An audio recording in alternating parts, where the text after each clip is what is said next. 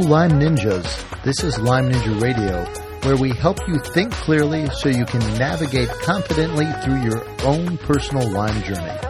Everybody's journey is different, and a cookie cutter approach just doesn't work for Lyme disease. I'm your host, McKay Rippey, and this is episode 93, part 2, with functional medicine chiropractor Dr. Tom Bain.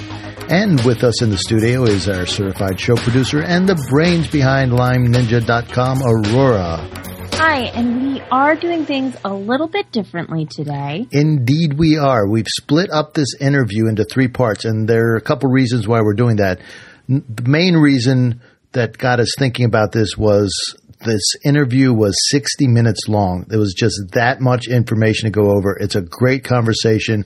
We just couldn't bear to cut any of it out. So we wanted to bring you all of it, but we didn't want to make you sit through a 60 minute interview. Just crazy. and also we've been getting a little bit feedback from you listeners that the episodes can be a little bit too long. If you're trying to squeeze in listening to Lyme Ninja on a walk or in a short car ride, then the, the sessions tend to go a little bit too long. The episodes go a little bit too long. So people put them off and then they end up not listening because they want to hear it. They don't want to miss it, but you can see the dilemma there. So we want your feedback about this format do you like it? Do you hate it? Do you have suggestions? And to do that, just send us an email to feedback at lymeninjaradio.com. That's simply the word feedback at sign Lyme Ninja Radio, all one word, dot com. Episode 93, part one, was a conversation about vitamin K2. This episode is going to be talking about the latest science on probiotics. And part three, we're going to get into Dr. Tom Bain's new probiotic. Okay, Aurora, why don't you remind us about today's guest, Dr. Tom Bain? Okay. Dr. Tom Bain is a chiropractor practicing in the Chicago area. He practices at Pure Balance Health Center and focuses on detoxification and gut health. Tom takes a practical, scientific, and research based approach to natural health. Thanks, Aurora. Here is part two of our interview with Dr. Tom Bain and the latest research about probiotics. Okay, probiotics. Now, why? What's the current research, and why can't you just eat yogurt or that stuff? And not, you know, it's kind of it's a total setup question here, and I'm not putting down eating real foods and fermented foods because I make my own stuff. I fermented. Yeah. I fermented some uh, uh, some rhubarb stalks the other day. Oh, that sounds good. A little bit. You know what? It's not bad. A little bit of mustard, a little bit of garlic in there, and uh, yeah, it's a it's an interesting little pickle. Anyway, so so basically, what what we've been really telling ourselves for the last sixty years is that. Um, is that we're gonna we're gonna reseed the bowel we're gonna we're gonna eat these lactobacillus and bifidobacteria uh, probiotics in our yogurts or in capsules or whatever it might be, and we're going to reseed the bowel with these good bacteria. And so, um, in the you know, if, if you took all of the research that's ever been done on probiotics, about 95% of it's been done in the last five years. Right. And so, yet all the products that are in the market precede that. They're based on the science that precedes that. And so the the idea that we can put bacteria in back into our digestive tract is just not supported by science, no matter how you look at it. And so the the, the first issues are survivability. Uh, the gastric environment is an incredible barrier to entry. So if any just any old bacteria could sneak past and get in there, most people would would be sick uh, with some type of uh, viral or bacterial uh, infection of their gut all the time. And so the, the digestive tract is, is a very strong barrier to entry. It just doesn't allow any old bacteria to pass through. And there have been countless studies on that. A lot of the studies in the EU were done whether they were trying to figure out whether probiotics should be categorized as a drug or not. And they showed, you know, of the 35 strains they pulled off the shelves, uh, basically none of them were able to survive through the GI environment. Now, there are some little sleight of hand advertising that you'll see every now and then where somebody says, "Well, ours survives, and here we proved it." And they'll use a, a, a gastric model study, and what they'll show is that at a pH of three, that that their probiotic survived. Well, that's say pH of three is a sick person. Right. The stomach is what? Right. One point. Well, the standard USP model, the standard USP model is one point three for two hours. Wow. And uh, and then uh, 15 minutes of bile salts. So that's the standard USP model of a gastric simulated study. And so a lot of these companies are like, well, you know, we did it, and then you look at the fine print, and, it was a pH of three or higher. It's like, well, okay, that's not really a simulation of the stomach. Another way they'll do it is that, you know, Lactobacillus acidophilus, it loves acid. So it'll survive fine, in, a, in even in a pH of 1.3 or 1.0 even. Uh, but the minute you throw the bile salts in, they, they decompose completely on contact. And so, so, so there's a lot of sleight of hand advertising where people go, oh, ours survives, because everybody's going to tell you about survival everybody's going to say, "Oh, our survives, our survives," but it's it really they don't. And standard models, it, you prove over and over that these these strains just don't survive. Okay, but but let's put that off to the side for a second. You know, let's let's not let, let's say, okay, fine, because uh, some smart guy's going to say, well, mine's enteric coated or mine's wrapped in seaweed or something silly, and that's how I get it past the stomach acid.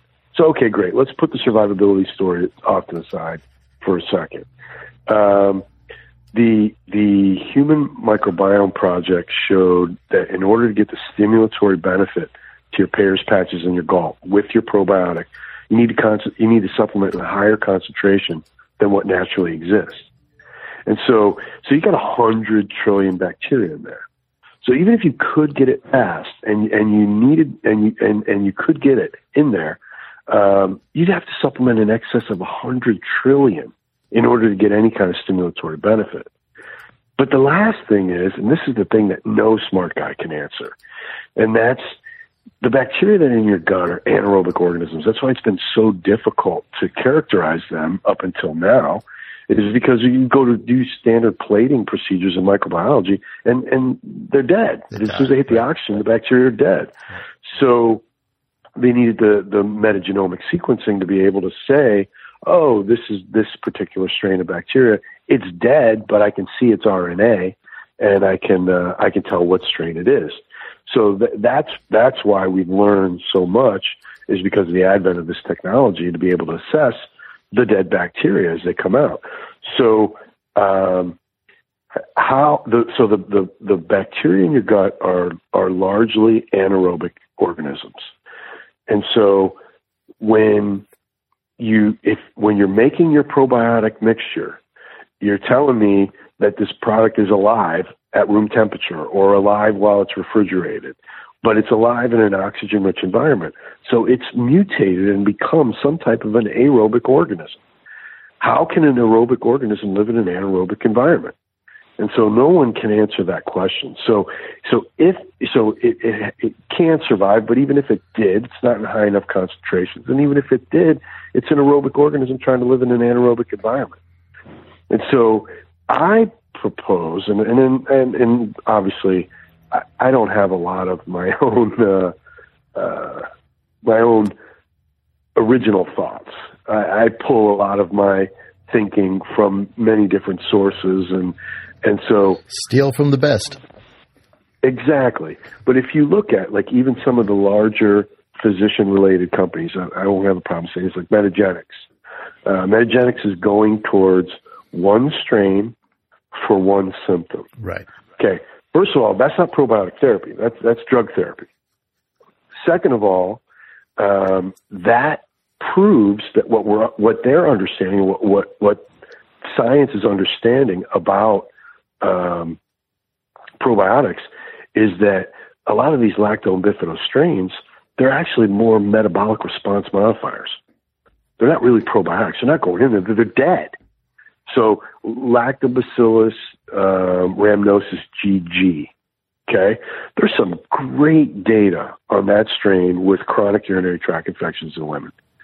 Okay, and that's not because you swallowed the capsule and the bacteria went and lived in your vagina. First of all, there's no track from mouth to vagina. Second of all, Um, it just doesn't work that way. The, the, the, now, does it work though? I mean, you can't dispute the research. So what's happening? Well, what I think is happening, and, and I'm not going to spend a dime on the research to figure this out, but somebody should. But my theory is you swallow Lactobacillus GG, it's dead by the time it gets to your small intestine. It gets in there, but it does trigger some type of immune reaction by the Peyer's patches, by the GALT, whatever it might be, and maybe that causes a pH change of the vaginal tract.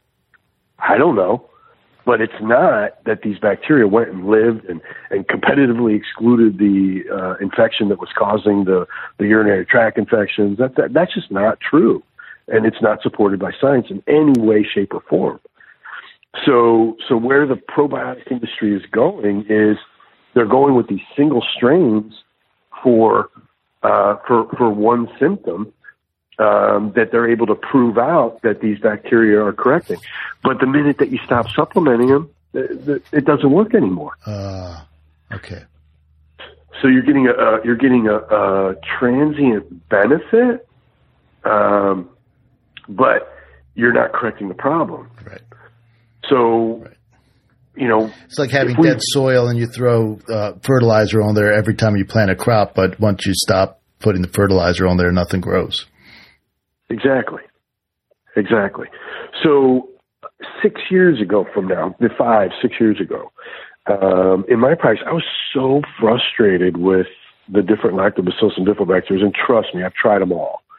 Um, and so I was so frustrated with them that my probiotic protocols consisted of uh, Saccharomyces boulardii, which is a transient environmental organism, probiotic yeast, I was using that and I was using, and I was importing probiotic waste products from Japan, concentrated bacterial waste. And that was my probiotic protocol. The probiotic waste was just changing the pH of the environment and getting some, uh, some inconsistent and some mild immune modulation. The Boulardii was competitively excluding the yeast um, and and and giving some some benefits with that. And so that was the, to me that was the best I could find. So I start. We started. Um, I got some research about four and a half, close to five years ago. I got some research on the bacillus strains that were being cultured at London University, Royal Holloway, London University, with Dr. Simon Cutting. Uh, Dr. Cutting is considered uh, one of the leading spore based researchers in the world. Um, and so he um, he he um, he just he's he'd been working with five strains of bacillus species, and he discovered a number of different factors associated with them and their functions, things like that. And he was responsible for the the EU studies that said, eh, most of these probiotics aren't doing anything anyway. Uh, there's really no need to make them a, a, a drug. Um, we'll just keep them as a food supplement, but we won't allow you to call them a probiotic because none of them improve the ability to survive through the GI tract. So a lot of the products you see on the shelf here, written as probiotics in Europe, or not in Europe, I should say, in England, in the UK, those are labeled as food supplements. Uh, because in or, they follow the World Health Organization's definition that if you can't prove that your probiotic survives, you can't call it a probiotic.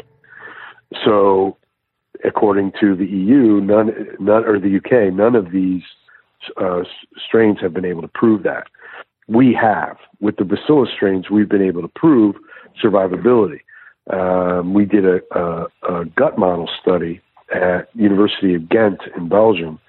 So there's two universities in the world where they actually do this gas, this gut model study where they actually build a human digestive tract out of live human cells.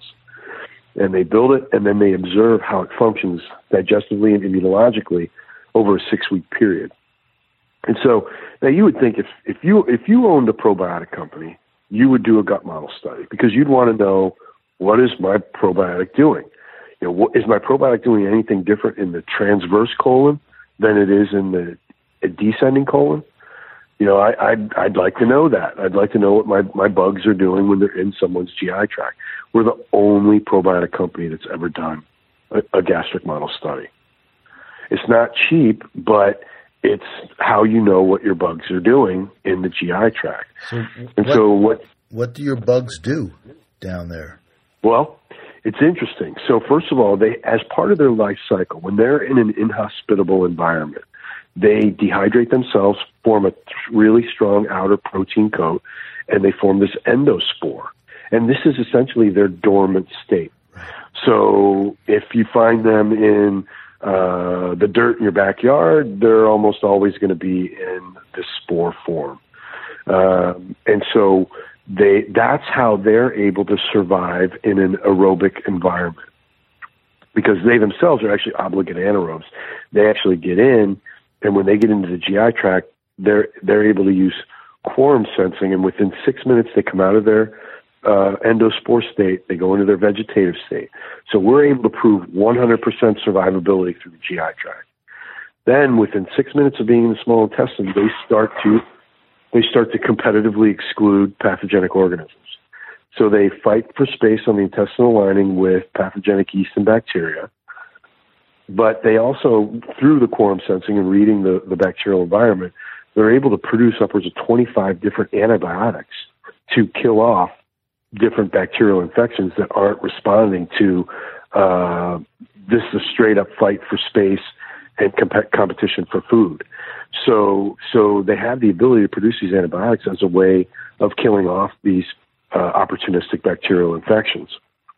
And so, so that's totally different than any other probiotic in the market.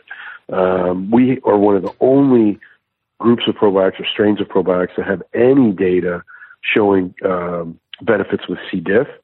Boulardii, uh, S. Boulardii is the other one that has some, some decent studies with it.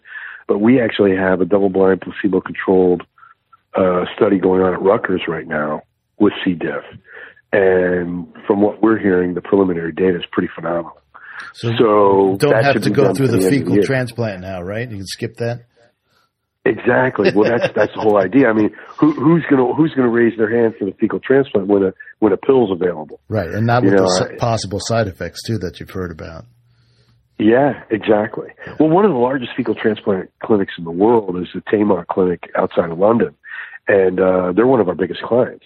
Uh, and their whole thing is, you know, yeah, this stuff really works, and and we'll we'll hang our hat on that it's going to work for sure for six months, but it's not going to work for everybody forever. And a lot of people it recurs at about the six month mark. Wow.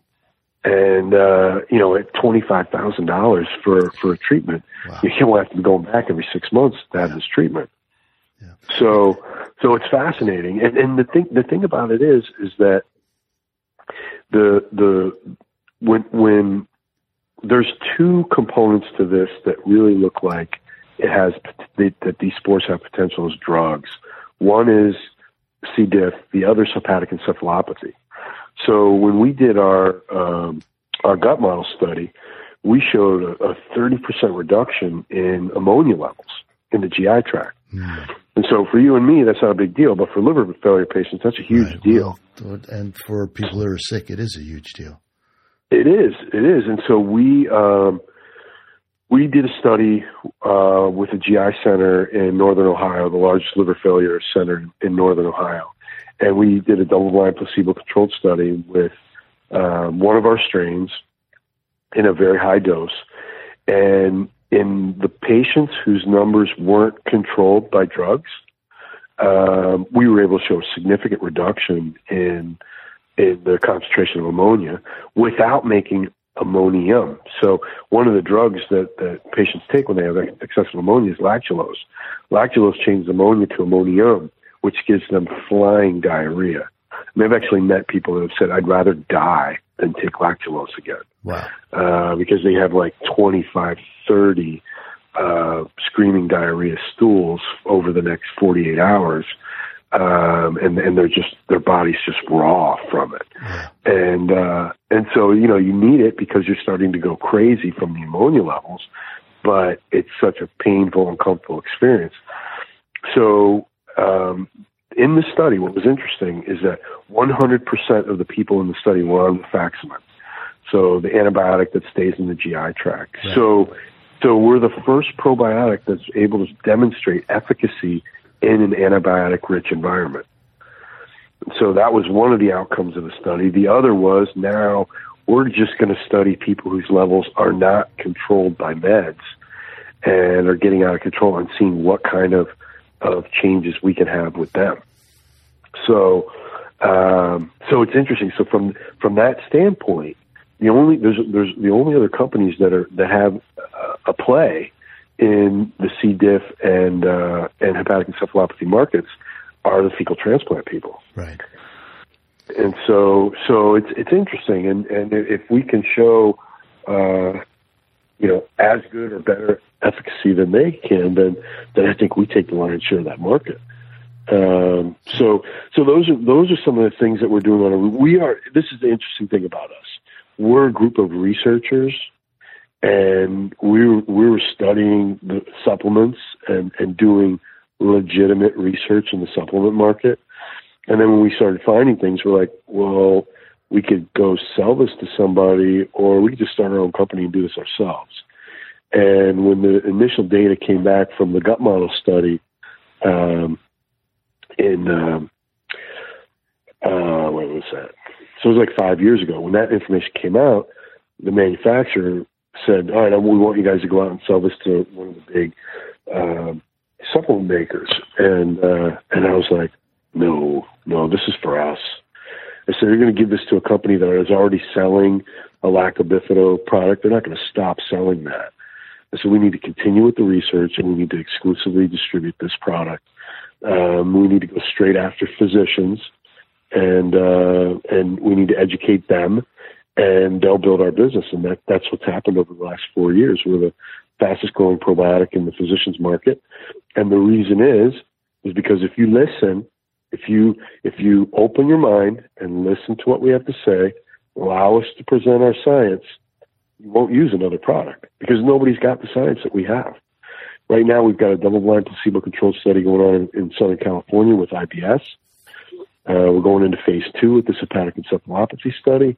We've got the study at at um, Rutgers with C. diff and we just finished, but we don't have the data crunched yet. They're unblinding it and everything like that. So in the next four, three to four weeks, we'll have the first human leaky gut study. Oh, and so, so we worked with um, the University of North Texas.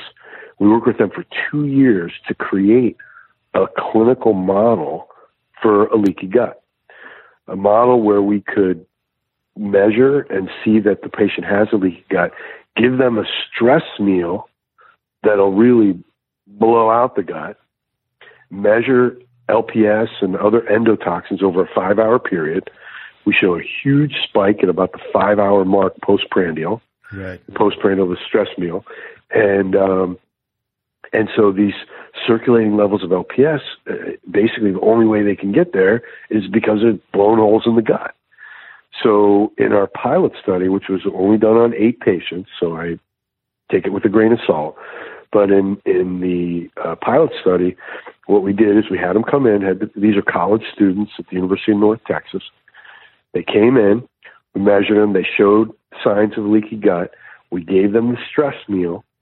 We measured them over a five-hour period. We got very consistent spikes at the at the five-hour mark, where the LPS levels were five to six times normal levels. And so we then sent them home with no dietary changes, no lifestyle changes. These are college kids.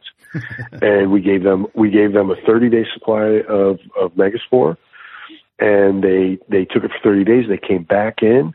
They ate the test meal. We we uh, measured them again over a five hour period. We showed a thousand fold blunting of the of the LPS levels. Okay. We basically sealed up the leaky gut in 30 days. Now, that That's- I mean, that's- just from Yeah, that's amazing because traditionally that's something you talk about. You have to heal over months or years, even. or years, yeah, yeah, and we shut it down in 30 days. But so here's the interesting thing: that pilot data, um, you know, we pushed it around to some people we knew and let pe- some people look at it. So the National Institute of Health is actually looking to do a eight million dollar study with our product on HIV and AIDS enteropathy. Really? So there's been a lot of there's been a lot of money that's gone into HIV and AIDS research over the last few years, which is interesting because in I don't have a lot of HIV and AIDS patients in my practice these days. Uh, back in the early '90s, I did I did see more then, um, but with the advent of, of the of the drug cocktails, right. you know, you're seeing them them living longer and and, and controlling this. Yeah. But here's what what's been discovered: enteropathy, which is the medical term for leaky gut. They don't like that. Um, doctors don't like the term leaky gut, so they call it enteropathy. It's the exact same thing. It's the translocation of, of bacterial endotoxins into the bloodstream and the and the translocation of bacteria into the bloodstream. So so it's, it, it is a leaky gut, but but I'm okay. If they want to call it enteropathy, that's fine.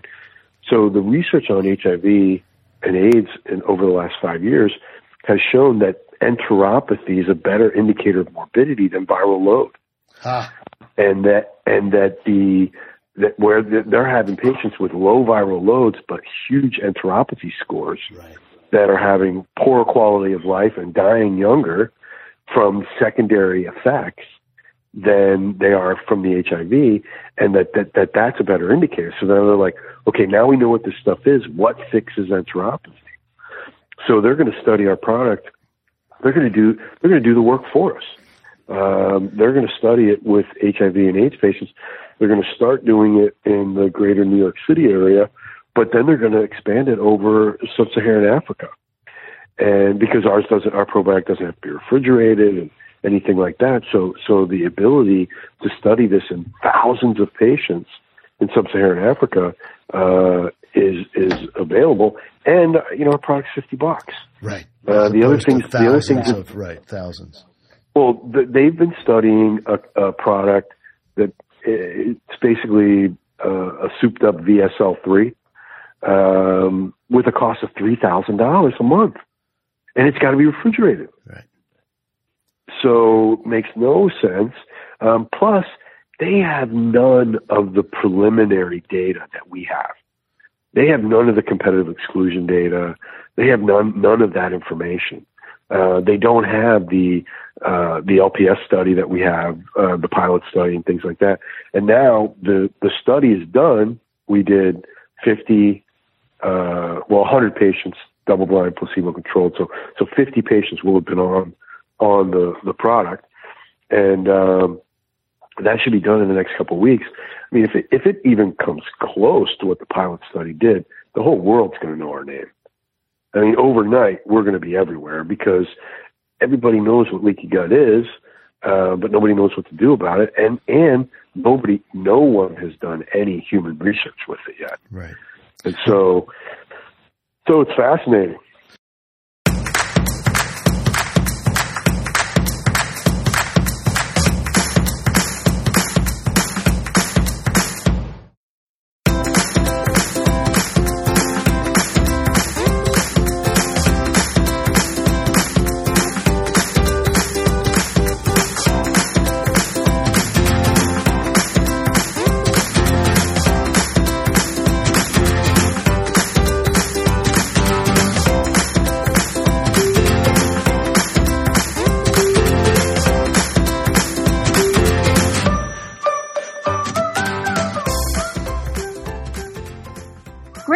Conversation. This conversation reminded me of an article I read recently, which talks about how a certain strain of gut bacteria eats a brain chemical, which is called GABA. And it's the only one that it eats. And GABA is responsible for helping calm the brain down. So it's just more proof that gut health has a really direct but also really complicated relationship with mental health and your mood. Absolutely. And this is the study out of Northeastern University. And this bacteria is fascinating because its only food is GABA, and that's G A B A, GABA, the brain chemical. And you can take GABA, GABA supplements. And, you know, I'm wondering if your gut biome is imbalanced, where there's either too much of this chemical, uh, sorry, bacteria in there, so if there's too much bacteria, that means it's eating too much of the GABA in your brain, so you don't have enough. Or if there's not enough of this bacteria, and then you have too much GABA. So we know if you don't have enough GABA, you can have anxiety and uh, depression and things like and that. depression, yeah. because your nervous system is is on overload and it literally doesn't have the chemical, one of the chemicals that calms it down.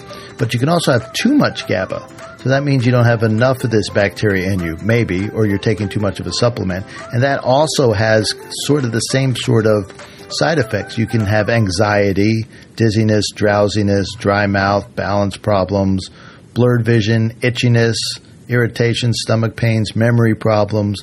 And then if it's a severe overdose, you can have some major symptoms, including bleeding, severe muscle pain, high fevers, real tenderness in the muscles, fibromyalgia type of thing, a lack of energy, and your hands and feet can swell up. So those are some of the major side effects. So you can see where if your gut isn't balanced, you don't have the right mix of bacteria in there, or too much or too little of something, it can cause major brain changes just by the bacteria that's mm. down there. Yeah, and and it just emphasizes why having good bacteria is and having it in your diet, eating fermented products is so important. And even if it doesn't, and I'm quoting Dr. Bain here, even if it doesn't reseed your small intestine, it's still a really easy way to keep your mood stable. Um, which is why you know I have to recommend our interview with the fermentation lady with the with Karen. Yes, that's episode 66. That's Karen Diggs. And she's the inventor of Krautsource, and that's this great little gadget that makes it super easy to make your own sauerkraut or ferment anything. And matter of fact, I've got to go test my latest fermentation project. I fermented some burdock root. And I saw that on I saw that on Facebook. you see the pictures with the flowers, right? Yeah, with the Yeah. flowers. I haven't been brave enough to taste it yet. but was Yeah, you're gonna have to post something and tell us how that is. Yeah, with a, a picture of me eating that and my face. The- and what was interesting with the conversation with Dr. Bain, he talked about really the drinking the juice and how much nutrition is in the juice as well. So I've been my previous project was uh, was some rhubarb ferment, and I've been taking a shot of that uh, every day as well, along with my one stalk of rhubarb there. So I I've really changed my mindset about that fermenting fermented foods reseeding my gut. So I'm I'm I'm trying out Dr. Bain's probiotic on myself and to see how I like that. And so far it's gone it's gone pretty well. But I'm taking the I'm still staying with the fermented products to help with nutrition and the nutrition that the lactobacilli type bacteria create and, and leave in the juice. So if you've got your own fermentation stuff there, make sure you're drinking the juice as well. That may be more important than the actual substance there as well. And, you know, this brings us back to there's so many different ways to take care of your gut health and your brain and to nourish your brain and to help keep a clear mental focus and clear brain fog. And my absolute favorite is what I teach, and that's brain fog breathing. You know, you don't have to eat anything, you don't have to ferment anything, and you can do it anywhere. And it takes just a few minutes. You can do it in your car. You can do it while you're brushing your teeth. It's really, it's, it's a simple thing to do. Well, maybe, you know what? I don't think you can do it brushing your teeth because you kind of need to breathe and brush your teeth and breathing. So strike that. That was, I was, I was ad libbing there and, uh, made a horrible, horrible mistake. Don't do this while you're people breathing. can people can multitask, but they Yeah, can't multitask right. quite that well. yeah, exactly. Brainwave breathing and gargling at the same time. Yeah. Not not a good idea. anyway, the point is the point I was trying to make is you can do this in a few minutes almost almost anywhere. you know, my dad's patients use this all the time, and you can too. Just go to lymeninja.com front, front slash brain fog. You can sign up and get the cheat sheet. That's right. That's lymeninja.com front slash brain fog. And if you like this podcast, please leave us a review on iTunes. It helps get the word out. We really appreciate it. And please also leave us feedback about this shorter format. What do you think about it? Do you want us to go back to the long form? Do you like the shorter form? Let us know. And to do that, leave us feedback at feedback at lyme lymeninjaradio.com. So the email address is the word feedback at sign Lyme Ninja Radio, all one word, dot com. So, part one, we got into K2 with Dr. Bain, and the current episode, part two, was about the current research into probiotics and really what's going on there with most probiotics. And the next episode, to wrap this all up, put in a nice tiny little bow, big bow, I should say, is really Dr. Bain's research led him to create his own probiotic and why he thinks that's a really great thing out there. And I, like I said, I'm testing out myself, and so far I've been pleased with the results. And I'll tell you a little bit more about that on the next episode. This is McKay. And Aurora. Signing off from Lyme Ninja Radio.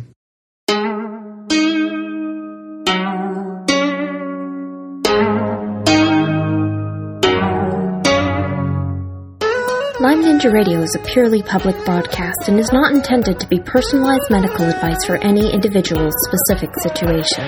Each individual's medical situation is unique, and Lyme Ninja Radio should not be relied upon and or considered as personalized medical advice.